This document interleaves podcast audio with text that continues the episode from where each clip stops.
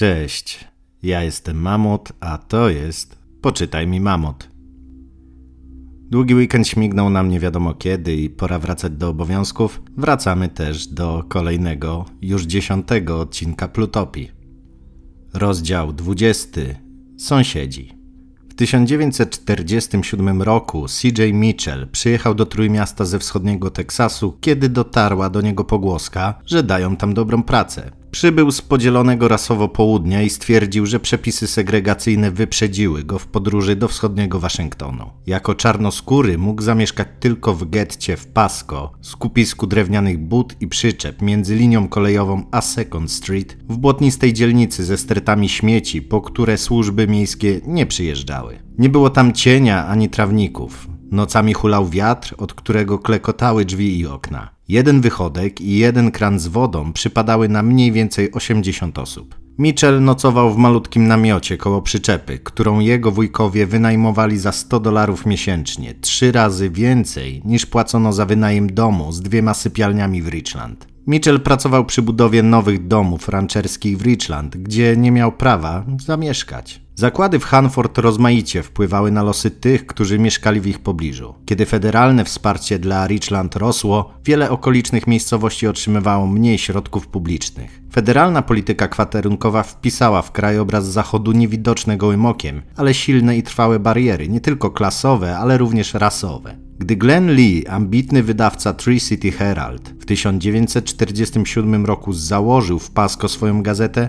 rozpowszechniał obraz trzech zjednoczonych miejscowości. Ale ta linia programowa gazety nie znajdowała odzwierciedlenia w rzeczywistości. Mieszkańcy rolniczego miasta Kenwick, węzła kolejowego Pasco i atomowego Richland odczuwali wobec siebie nawzajem niechęć, strach, a czasem nienawiść. Odbijało się to nawet na rywalizacji sportowej między drużynami z tamtejszych szkół średnich. Napięcia były tak silne, że dział relacji społecznych General Electric zainicjował w Richland dzień Witam sąsiedzie, żeby lepiej usposobić społeczności dwóch pozostałych miast do mieszkańców Richland. Jeden dzień muzyki i zabawy nie mogły jednak usunąć głównego źródła napięcia. Faktu, że Richland wykorzystywało sąsiednie miejscowości do upychania tam migrantów zarobkowych, którzy podczas każdego kolejnego boomu budowlanego w Hanford napływali do regionu, jak niesione przez rzekę śmieci. Robotnicy upijali się, bili, spluwali na ziemię i przeklinali. Byli brudni i śmierdzieli, popełniali przestępstwa i jechali dalej, a w każdym razie tak postrzegali ich miejscowi. Dochodziła do tego kwestia rasowa. 70% robotników zatrudnianych przez wykonawcę GE Atkinson Jones było Afroamerykanami. Aby powstrzymać czarnych robotników przed osiedlaniem się w Kennewick, władze miasta wprowadziły godzinę policyjną zakazując Afroamerykanom przebywania na ulicach po zmroku. Szeryf Ward Roop poważnie traktował to zarządzenie. Gdy pewnego razu spotkał czarnego na ulicy po zachodzie słońca, przywiązał go do słupa i wezwał policję z Pasco, żeby go zabrała. W Richland władze miasta nie musiały się uciekać do metod z głębokiego południa, znalazły bowiem subtelniejsze i bardziej bezosobowe rozwiązanie. Ogłoszono, że Richland jest otwarte dla przedstawicieli wszystkich ras, ale nie mieszkała tam żadna osoba o innym kolorze skóry niż biały, bo GE i AEC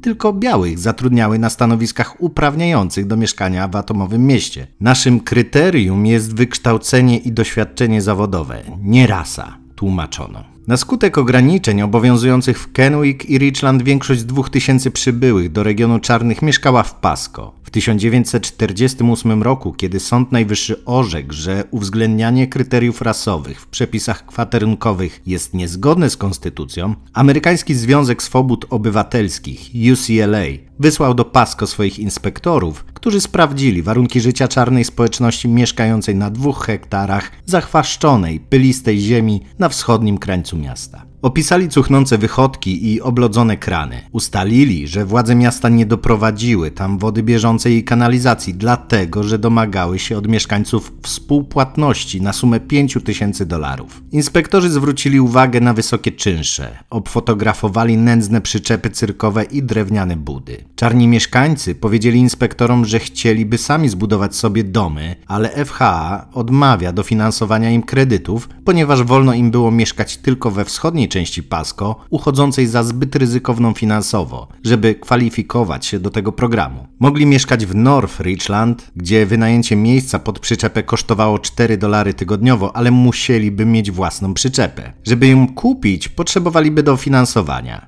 I koło się zamykało. Pasko była szkoła dla czarnych dzieci, a na niedawno otwartym krytym basenie publicznym mógł pływać każdy. Nie było jednak dentysty gotowego leczyć zęby Afroamerykanom, a czarny dentysta z Seattle nie mógł wynająć w Pasko gabinetu. Na większości restauracji, barów, hoteli i pensjonatów w Pasko wisiały tablice z napisem tylko dla białych. Czarny przebywający tutaj przyjazdem musiał przez całą noc spacerować, położyć się w bramie domu albo spać w samochodzie. Pominięta w planach zagospodarowania przestrzennego mniejszościowa społeczność radziła sobie jak umiała. Ludzie, którzy potrzebowali tymczasowej kwatery, spali na ławkach kościoła baptystycznego za dolara albo w przyczepie niejakiej Queenie. W niektórych budach kobiety wydawały posiłki i sprzedawały jedzenie na wynos. Po zmroku z przyczep, które przekwalifikowano na knajpy, zainstalowawszy w nich gołe żarówki, wydobywał się dym papierosowy, muzyka i brzęk butelek. Ponieważ wschodnia część Pasko była w gruncie rzeczy wyjęta spod prawa, przyciągała pijaków i podejrzane typy. Policja rzadko się tam zapuszczała i panował w niej klimat bezprawia. W weekendy robotnicy tłumnie odwiedzali dzielnicę złożoną z knajp, jaskiń hazardu i burdeli. Hulaszcze obyczaje prowadziły do wzrostu przestępczości, jazdy po pijanemu, bujek, kradzieży, przemocy domowej i napaści słownych. Mitchell, który miał wtedy zaledwie 16 lat, pamięta, że prawie cały czas się bał. Winą za nieobyczajność i przestępczość w Pasko władze miasta obarczały mniejszości. Część mieszkańców proponowała, żeby wydzielić wschodnie Pasko jako osobne miasto. Inni rozważali założenie oddziału Ku Klux Klanu. Jeszcze inni postulowali uchylenie segregacyjnych przepisów i zastąpienie getta bezpiecznymi i czystymi mieszkaniami komunalnymi. Wydawca Tri-City Herald, Glenn Lee, miał inny pomysł. Rozpoczął kampanię na rzecz likwidacji parkingu przyczep ze względu na naruszenia przepisów sanitarnych. Chciał bowiem usunąć stamtąd ludzi, których nazywał hazardzistami, stręczycielami i zbiegami. Lee namówił szefa policji do przeprowadzenia nocnych aresztowań czarnych za włóczęgostwo, nielegalne współzamieszkiwanie lokalu albo pod pretekstem wyjaśnienia jakiejś bliżej nieokreślonej sprawy. Kiedy areszt się zapełnił, miejscowy prokurator William Gaffney odmówił postawienia zatrzymanym zarzutów, bo w żadnym przypadku nie stwierdził naruszenia prawa. Lee zareagował na to napastliwym felietonem wymierzonym w Gaffneya. Oskarżył go o zaniedbania i niekompetencje i ostatecznie doprowadził do jego zdymisjonowania. Może Lee był rasistą, ale przede wszystkim był skutecznym biznesmenem. Widział, że napływowi czarnych do Pasco towarzyszy odpływ białych i chciał zabezpieczyć swoje inwestycje w nieruchomości, zanim Pasco zyska opinię miasta straconego i ceny nieruchomości spadną.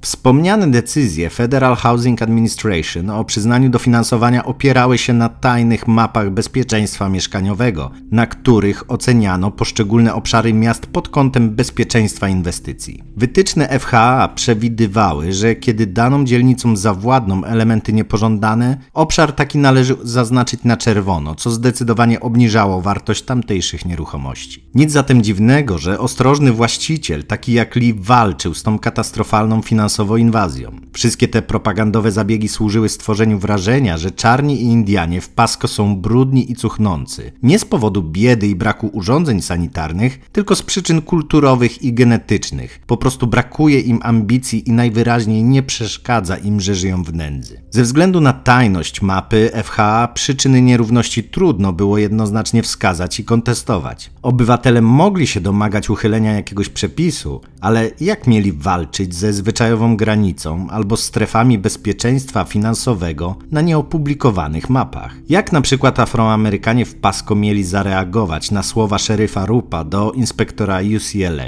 Coś panu powiem. Jeżeli ktokolwiek w tym mieście sprzeda dom Czarnuchowi, to go stąd pogonią. Kiedy inspektorzy zapytali menadżera Hanford z ramienia AEC, dlaczego AEC i GE nie mają żadnych afroamerykańskich pracowników etatowych, odpowiedziano im równie dobitnie. Fakt, że nie mamy negrów zatrudnionych na stałe, mówi sam za siebie, prawda? Nawet wpływowy wydawca Lee nie był w stanie walczyć z podzielonymi rasowo strefami wprowadzonymi w trójmieście Hanford. Podczas gdy Richland przyznano status krytycznego obszaru obronnego, Pasco oznaczono jako stracone i ryzykowne finansowo. Lee ostatecznie przeniósł swoją gazetę do Kenwick. Ponieważ fizyczne bariery rasowe były mało widoczne, biali Amerykanie w Trójmieście nie uważali się za rasistów. W odpowiedzi na pytania ankieterów większość białych, tych samych ludzi, którzy na co dzień mijali witryny sklepowe z napisem psom i negrom wstęp wzbroniony, mówili, że ich zdaniem czarni są traktowani sprawiedliwie. 70% miejscowych białych deklarowało, że popiera niedyskryminacyjne przepisy dotyczące zatrudnienia i zakwaterowania, ale prawie połowa stwierdziła, że nie chciałaby pracować z czarną osobą albo mieszkać obok niej. Respondenci pochwalali prawa gwarantujące równość, ale byli zwolennikami segregacji przestrzennej, która tę równość uniemożliwiała. Zadziwiająca sytuacja. W 1963 roku Urząd do Spraw Walki z Dyskryminacją w stanie Waszyngton nie stwierdził nielegalnej dyskryminacji w Kennewick, ale słyszeliśmy raz po raz, powiedział szef urzędu Ken McDonald, że w Kennewick coś wisi w powietrzu i czarni wiedzą, że nie mogą tam zamieszkać. Zasada równości szans została wpisana w amerykańskie prawodawstwo w latach 1944 48, 54, 64, 65 i 68, dzięki czemu biali Amerykanie mogli trwać w przekonaniu, że ludzie, którzy wegetują w gettach, więzieniach lub na zasiłku, muszą znosić ten los wyłącznie ze względu na swoje niedostatki moralne. W potocznych wyobrażeniach bardziej widoczne i heroiczne bitwy o prawa obywatelskie przyćmiewały rolę rządu federalnego w tworzeniu przeważająco białych przedmieść kosztem straconych miejskich gett. W trójmiejskiej hierarchii Pasko umieszczano najniżej, a odgrodzone od przestępczości, biedy, bezrobocia i problemów rasowych Richland najwyżej. W Pasko nędza i napięcia rasowe stopniowo się pogłębiały, dlatego że ludzie, którzy mieli taką możliwość, wyjeżdżali, a reszta zostawała. Z upływem lat Pasko stało się miastem mniejszości. Zwiększyło dystans w stosunku do Kenwick, a zwłaszcza do Richland, które w XXI wieku nadal jest miastem białej klasy średniej. To, że CJ Mitchell nie dokonał żywota jako pracownik dorywczy mieszkający w getcie, po części zawdzięcza Sowietom. Sowieccy propagandyści pomogli Afroamerykanom w walce z najbardziej rasistowskimi instytucjami amerykańskimi. Sowiecka prasa uporczywie rozwodziła się nad przepisami segregacyjnymi i Ku Klux Klanem. To też władze amerykańskie nie mogły dłużej ignorować problemu praw obywatelskich. Odpowiadając na sowieckie zaczepki, amerykański Departament Stanów wysłał za granicę czarnych ludzi estrady, ale władzom było trochę głupio, że Afroamerykanie są promowani za granicą, a we własnym kraju wyrzuca się ich z lokali gastronomicznych, jak to się przydarzyło piosenkarce Hazel Scott, której nie obsłużono w stołówce na dworcu autobusowym w Pasco. Scott, żona kongresmena Adama Claytona Powella, skutecznie pozwała właścicieli stołówki, skutkiem czego Hanford i Trójmiasto trafiły na czołówki ogólnokrajowych gazet i okryły się złą sławą.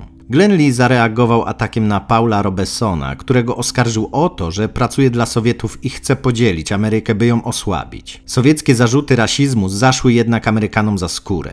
Szefostwo AEC i G zarządzało projektem finansowanym przez państwo. Musiało więc odpowiedzieć na oskarżenia o dyskryminację i wpuszczanie do Richland wyłącznie białych. Na początku lat 50. Seattle Urban League i NAACP zabrały się do działania i zburzyły nieoficjalną barierę rasową w zakładach atomowych. Kierownictwo AEC i GE zgodziło się zatrudnić pewną liczbę czarnych pracowników wyszukanych przez NAACP, ale działacze skrytykowali ten pomysł jako system kwotowy. Niemniej jednak dzięki temu ustępstwu w 1955 roku CJ Mitchell dostał pracę w dziale przygotowywania paliwa do reaktora. Była to dobra posada, dzięki której kilka lat później on i jego rodzina mogli wynająć w Richland dom z trzema sypialniami. Mitchell opowiedział mi o dniu, w którym się tam wprowadzili. Kiedy furgonetka zajechała pod ich nowy dom, zobaczył, że szybkim krokiem podchodzi do niego biała kobieta. Zamarł. Ten młody człowiek ze wschodniego Teksasu dźwigał brzemię obelg, którymi obrzucano pokolenia jego przodków i drżał na myśl, że na oczach dzieci dojdzie do nieprzyjemnej sceny. Potem zauważył, że kobieta trzyma w ręce talerz z ciasteczkami. Do dzisiaj czuje wdzięczność za ten gest. Kobieta nazywała się Polly Cad.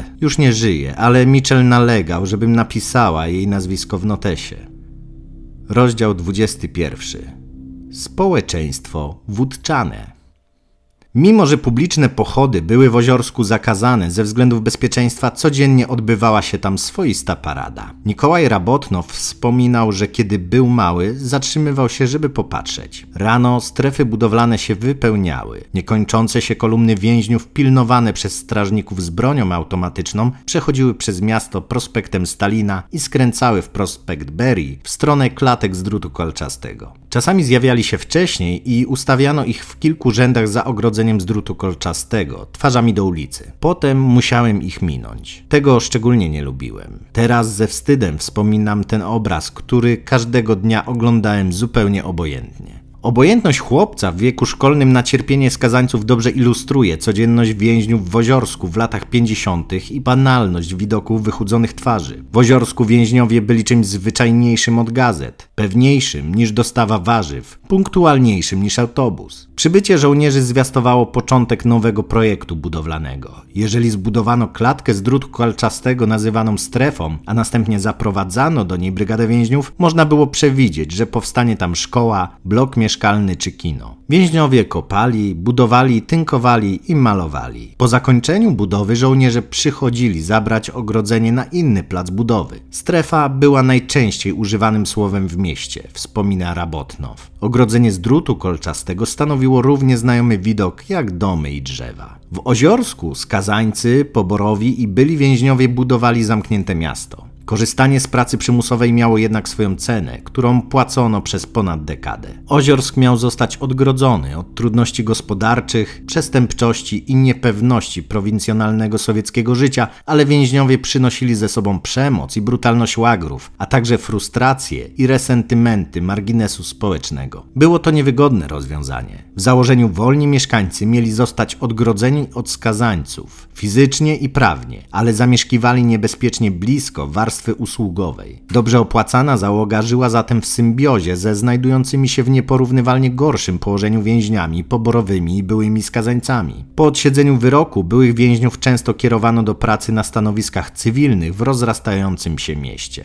Można wręcz powiedzieć, że skazańcy stali się publiczną twarzą socjalistycznego miasta. Wolni mieszkańcy bardzo ich nie lubili. Mówili, że wywodzący się z ich szeregów kelnerzy, ekspedientki i woźni zachowują się po chamsku, oszukują i kradną mienie państwowe. Generał Tkaczenko, prokurator Kuzmienko i szef policji Sołowiew winę za wysokie wskaźniki przestępczości zrzucali na więźniów i byłych skazańców. Kuzmienko szafował statystykami, z których wynikało, że więźniowie i byli skazańcy popełniają najpoważniejsze przestępstwa. Kradną, mordują, gwałcą i napadają. Co gorsza, przekonywał prokurator, element przestępczy demoralizuje tutejszą młodzież, co doprowadzało do dwukrotnego wzrostu wskaźników przestępczości wśród pracowników fizycznych poniżej 25 roku życia. Na przykład niejaka Skriabina, Związała się z byłym skazańcem, poślubiła go i zaszła w ciążę, a potem przestała przychodzić na zebrania Związku Młodzieży Komunistycznej i płacić składki. Generał Tkaczenko nazwał jej postępowanie brataniem się i nakazał swoim agentom obserwować, czy pracownicy za bardzo się nie spoufalają z więźniami, byłymi skazańcami i żołnierzami. Największy problem był z pracownicami. Ze względu na lukę demograficzną spowodowaną przez śmierć tak wielu młodych mężczyzn na froncie, sowieckie kobiety wiązały wiązały się z więźniami i ludźmi na zwolnieniu warunkowym, mimo że mogły stracić przez to pracę. Tkaczenko obiecał rozwiązać ten problem, robiąc coś, w czym był najlepszy. Czynimy kroki, powiedział na zebraniu partyjnym w 1951 roku, w kierunku oczyszczenia naszego miasta ze wszystkich notowanych i całego elementu przestępczego. Właśnie odesłaliśmy dwa eszelony skazańców i więźniów. Wkrótce usuniemy wszystkich Niemców. Niedługo później Erwin Paul, syn małżeństwa lekarzy, po przebudzeniu zobaczył, że jego rodzice się pakują. Ponieważ byli z pochodzenia Niemcami, w czerwcu 51 roku zesłano ich na Kołymę, owiany najgorszą sławą kompleks łagrowy w ZSRR. Przez następne trzy lata służby podległe Tkaczence deportowały z Oziorska na Daleki Wschód 12 tysięcy zesłańców, skazańców i więźniów, ale nie zdołały całkowicie oczyścić miasta z ludzi notowanych i etnicznych Niemców. W tym odizolowanym od świata i zmagającym się z brakiem personelu mieście siła robocza i wyszkolenie były zbyt cenne. Wygodnie było przypisać wysokie wskaźniki przestępczości osobom notowanym, ale przeprowadzona przez Tkaczenkę czystka ich nie obniżyła. Szef policji Sołowiew przekonywał ogólnikowo, że stoją za tym Amerykanie. Ktoś mógłby sądzić, że robotnicy w naszym mieście są odgrodzeni od potencjalnych prowokacji ze strony takiego czy innego wroga. Niektórzy towarzysze uspokajają się myślą, że mamy tutaj specjalny reżim, że wszyscy zostali starannie wyselekcjonowani i sprawdzeni. To też nie musimy prowadzić działań edukacyjnych. Takie myślenie stanowi jednak poważny błąd polityczny. Wiadomo, że amerykańscy imperialiści usiłują zaszczepić narodowi sowieckiemu swoją burżuazyjną ideologię. Sołowiew zaproponował kampanię promocyjną, która pozwoliłaby zwalczyć poczucie tymczasowości osiedla i nauczyć ludzi, że to miejsce nie jest obce, że mają wspaniałe miasto i wspaniałą fabrykę. Odpowiedzialny za bezpieczeństwo Tkaczenko, mniej skłonny do działań perswazyjnych, przerwał Sołowiewowi i powiedział: Musimy wysłać komunikat, że w naszym mieście nie ma miejsca dla wichrzycieli i pijaków. 1950 roku mieszkańcy Oziorska wypijali rocznie ponad 13 kwart wódki i wina na głowę, dwa razy więcej od średniej krajowej. Partyjni aparatczycy obliczali, że mieszkańcy wydają na alkohol trzy razy więcej pieniędzy niż na rozrywki i kulturę. W pierwszych miesiącach 51 roku prawie wszystkie z 300 przypadków nieobecności w pracy były skutkiem pijaństwa. Ludzie pili przed pracą, w trakcie pracy i po pracy. Prowadzili po pijanemu samochody. Piła młodzież, piły dzieci, rodzice pili z dziećmi, mieszkańcy pili w domach, kawiarniach, parkach, na ulicy, w autobusach, na jeziorze i na rynku. Zdarzały się wielodniowe pijackie ciągi. Na zebraniach partyjnych mieszkańcy co rusz musieli składać samokrytykę z tego tytułu, na przykład niejaki towarzysz Sokołow, funkcjonariusz kontrwywiadu, któremu zdarzyło się po pijaku wtargnąć o północy do domu swojego dowódcy, do mieszkania pewnej kobiety i wywołać awanturę w sklepie, podczas której wyrażał się wulgarnie przy dzieciach. Sokołow nie pamiętał żadnego z tych wydarzeń, bo byłem tak bardzo pijany. Pewien aparatczyk stwierdził, że pijaństwo to kapitalistyczny przeżytek, który pojawił się wraz z klasami wyzyskiwanymi. Alkohol był jednak w Oziorsku czymś więcej niż kapitalistycznym przeżytkiem. Uwzględniano go przy wyznaczaniu poziomu płac i konstruowaniu systemu opieki medycznej. 1947 roku Tkaczenko prowadził politykę nagradzania żołnierzy, więźniów i pracowników wódką za wykonywanie dziennych norm. Zakładowi lekarze uważali, że istnieją trzy substancje w stalinowskiej Rosji pożądane i trudno dostępne, które oczyszczają organizm z radioaktywnych izotopów: czekolada, czerwone mięso i wódka. Osoba napromieniowana podczas pracy dostawała wódkę dla zdrowotności. System ten nie przypadł do gustu żonom. Ich mężowie wychodzili z fabryki czerwoni na twarzach, ale wciąż spragnieni i kierowali kroki do którejś z licznych knajp albo kiosków otaczających przystanek autobusowy koło zakładu. Kiedy partyjna wierchuszka policzyła przypadki publicznego pijaństwa, okazało się, że prym wiodą pracownicy najbardziej trucicielskich zakładów radiochemicznych i metalurgicznych. W większości sowieckich miast wódkę trudno było kupić, ale w Oziorsku wódka, piwo, a nawet importowane wino i koniak zalegały półki sklepowe. Kiedy sklepy były już oficjalnie zamknięte, ekspedientki sprzedawały gorzałe przez okienko. Pewna kobieta, która w latach 50. pracowała jako laborantka w centralnym laboratorium, pokazała mi jedno z niewielu istniejących zdjęć swoich koleżanek, które siedziały wokół stołów laboratoryjnych w białych fartuchach i chustkach na głowach. Pietrowa pokazała palcem na jedną z nich i powiedziała mi, że ta kobieta upijała się ukradzionym z laboratorium rozpuszczalnikiem. Picie od dawna było podstawowym sposobem spędzania wolnego czasu wśród robotników i na wsi. Elity w Oziorsku poświęcały dużo czasu i pieniędzy na budowę infrastruktury kulturalnej, orkiestry symfonicznej, chóru, teatru, opery, ale połowa miejsc pozostawała zawsze pusta. Pewien członek partii poskarżył się, że tylko klasy wyższe i średnie chodzą do teatru. Szeregowi robotnicy nie są zainteresowani kulturą. Ten autorytet od spraw kultury przekonywał, że nie można tak po prostu się z tym pogodzić. Ludzie mówią, że młodzi muszą wykazać inicjatywę, zacząć organizować własne kluby. Powiem wam, jaką inicjatywę wykazują. W dniu wypłaty każdy z osobna zaczyna pić. W ramach walki z pijaństwem policja stworzyła izbę wytrzeźwień, która zapełniała się w weekendy. Jeżeli ktoś przyszedł do pracy pijany albo w ogóle się nie zjawił z powodów trunkowych, szef potrącał mu część wypłaty. Członkom partii, którzy za dużo pili, najpierw udzielano nagany, a potem odbierano legitymację partyjną. Młodzież, która często nadużywała alkoholu i broiła, wysyłano do poprawczaków i już nigdy nie wracała do Oziorska. Mimo tych wszystkich działań problem nie zniknął. Przez cały okres istnienia zakładów atomowych alkoholizm był najczęściej podejmowanym tematem na zebraniach partyjnych. Spośród kilkunastu moich rozmówczyń, które od pierwszych lat mieszkały w Oziorsku, wszystkim poza jedną pijaństwo męża rozbiło małżeństwo. Oziorsk, zamożne miasto dla specjalnie wyselekcjonowanej załogi fabryki plutonu, z jakichś powodów wyhodował społeczeństwo wódczane. Istniało wiele powodów do picia. Mieszkańcy pili przede wszystkim dlatego, że mogli. W innych sowieckich miastach ogorzałe było trudno. Kombatanci, chorzy i okaleczeni pracownicy używali alkoholu jako środka przeciwbólowego. Sądząc po liczbie dyskusji na temat potrzeby wzbogacenia programu wydarzeń sportowych i rozrywkowych, wódka pomagała też w zmaganiu się z nudą i samotnością ludziom, którzy każdy weekend i wakacje spędzali w zamkniętej strefie, daleko od rodzinnych stron.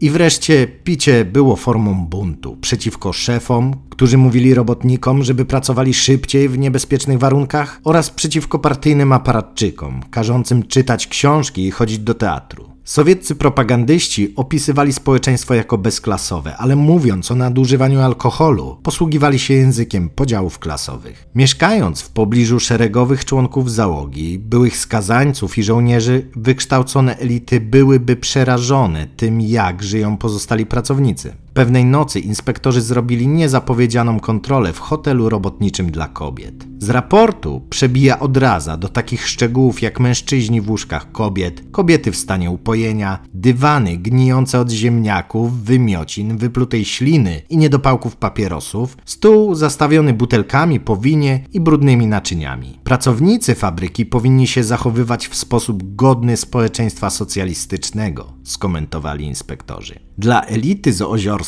uciążliwość życia w zamkniętym mieście wynikała m.in. z tego, że musieli się pospolitować z ludźmi, którzy dopiero co przyjechali ze wsi albo z miejskich get. Władze Oziorska mogły wstrzymać sprzedaż alkoholu, z czym w zamkniętym mieście nie byłoby najmniejszego problemu. Uznały jednak, że nie będą ograniczać tego ważnego prawa konsumenckiego. Aparat partyjny postanowił pracować nad robotniczo-chłopskimi sąsiadami inteligencji. Dla członków partii społeczeństwo bezklasowe oznaczało społeczeństwo złożone z klasy średniej, a tym samym celową eliminację robotniczych zwyczajów, sposobów wyrażania się i wartości. Opisane podziały i eksmisje zatarły się w pamięci. Mieszkańcy Oziorska opisują zżytą ze sobą społeczność prawych, wyselekcjonowanych obywateli. Po latach ludzie twierdzili, że już nie pamiętają, kto przyjechał do miasta jako zatrudniony pracownik, a kto jako skazaniec. Ale po ujawnieniu w latach 90. informacji o stalinowskich represjach dawnych mieszkańców Oziorska zaczęły dręczyć wspomnienia o życiu pośród łagierników. Pisząc w 2000 roku o swoim dzieciństwie spędzonym w Oziorsku, Rabotow pytał: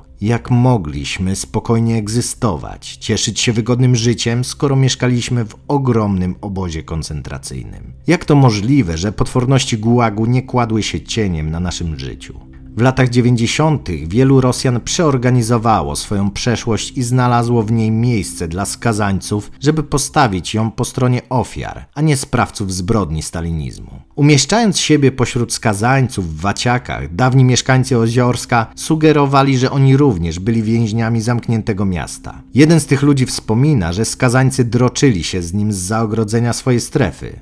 My jesteśmy tutaj za rabunek, a wy za co siedzicie? Ale w tamtych czasach elita z Oziorska nie poczuwała się do żadnego powinowactwa ze skazańcami. Starannie wyselekcjonowani mieszkańcy zamkniętego miasta nie mieli powodów do sympatyzowania z łagiernikami, bo wybrano ich między innymi za brak jakichkolwiek powiązań z gułagiem. Ideologia sowiecka, zgodnie z którą ZSRR było najbardziej wolnym i demokratycznym krajem świata, silnie akcentowała pojęcie politycznej prawomyślności, zwłaszcza w zamkniętej strefie, gdzie mieszkańcy nie mieli możliwości zweryfikowania oficjalnych deklaracji. Krótko mówiąc, hierarchie przestrzenne, które dzieliły i eliminowały, jednocześnie budziły zaufanie do państwa sowieckiego. Rabotnow wspominał swoje przekonanie z czasów młodości, że mieszka w najlepszym kraju świata. Byłem pewien, że w naszym labiryncie z drutu kolczastego oddychamy powietrzem wolności. Myślę, że na dzisiaj wystarczy. Do usłyszenia.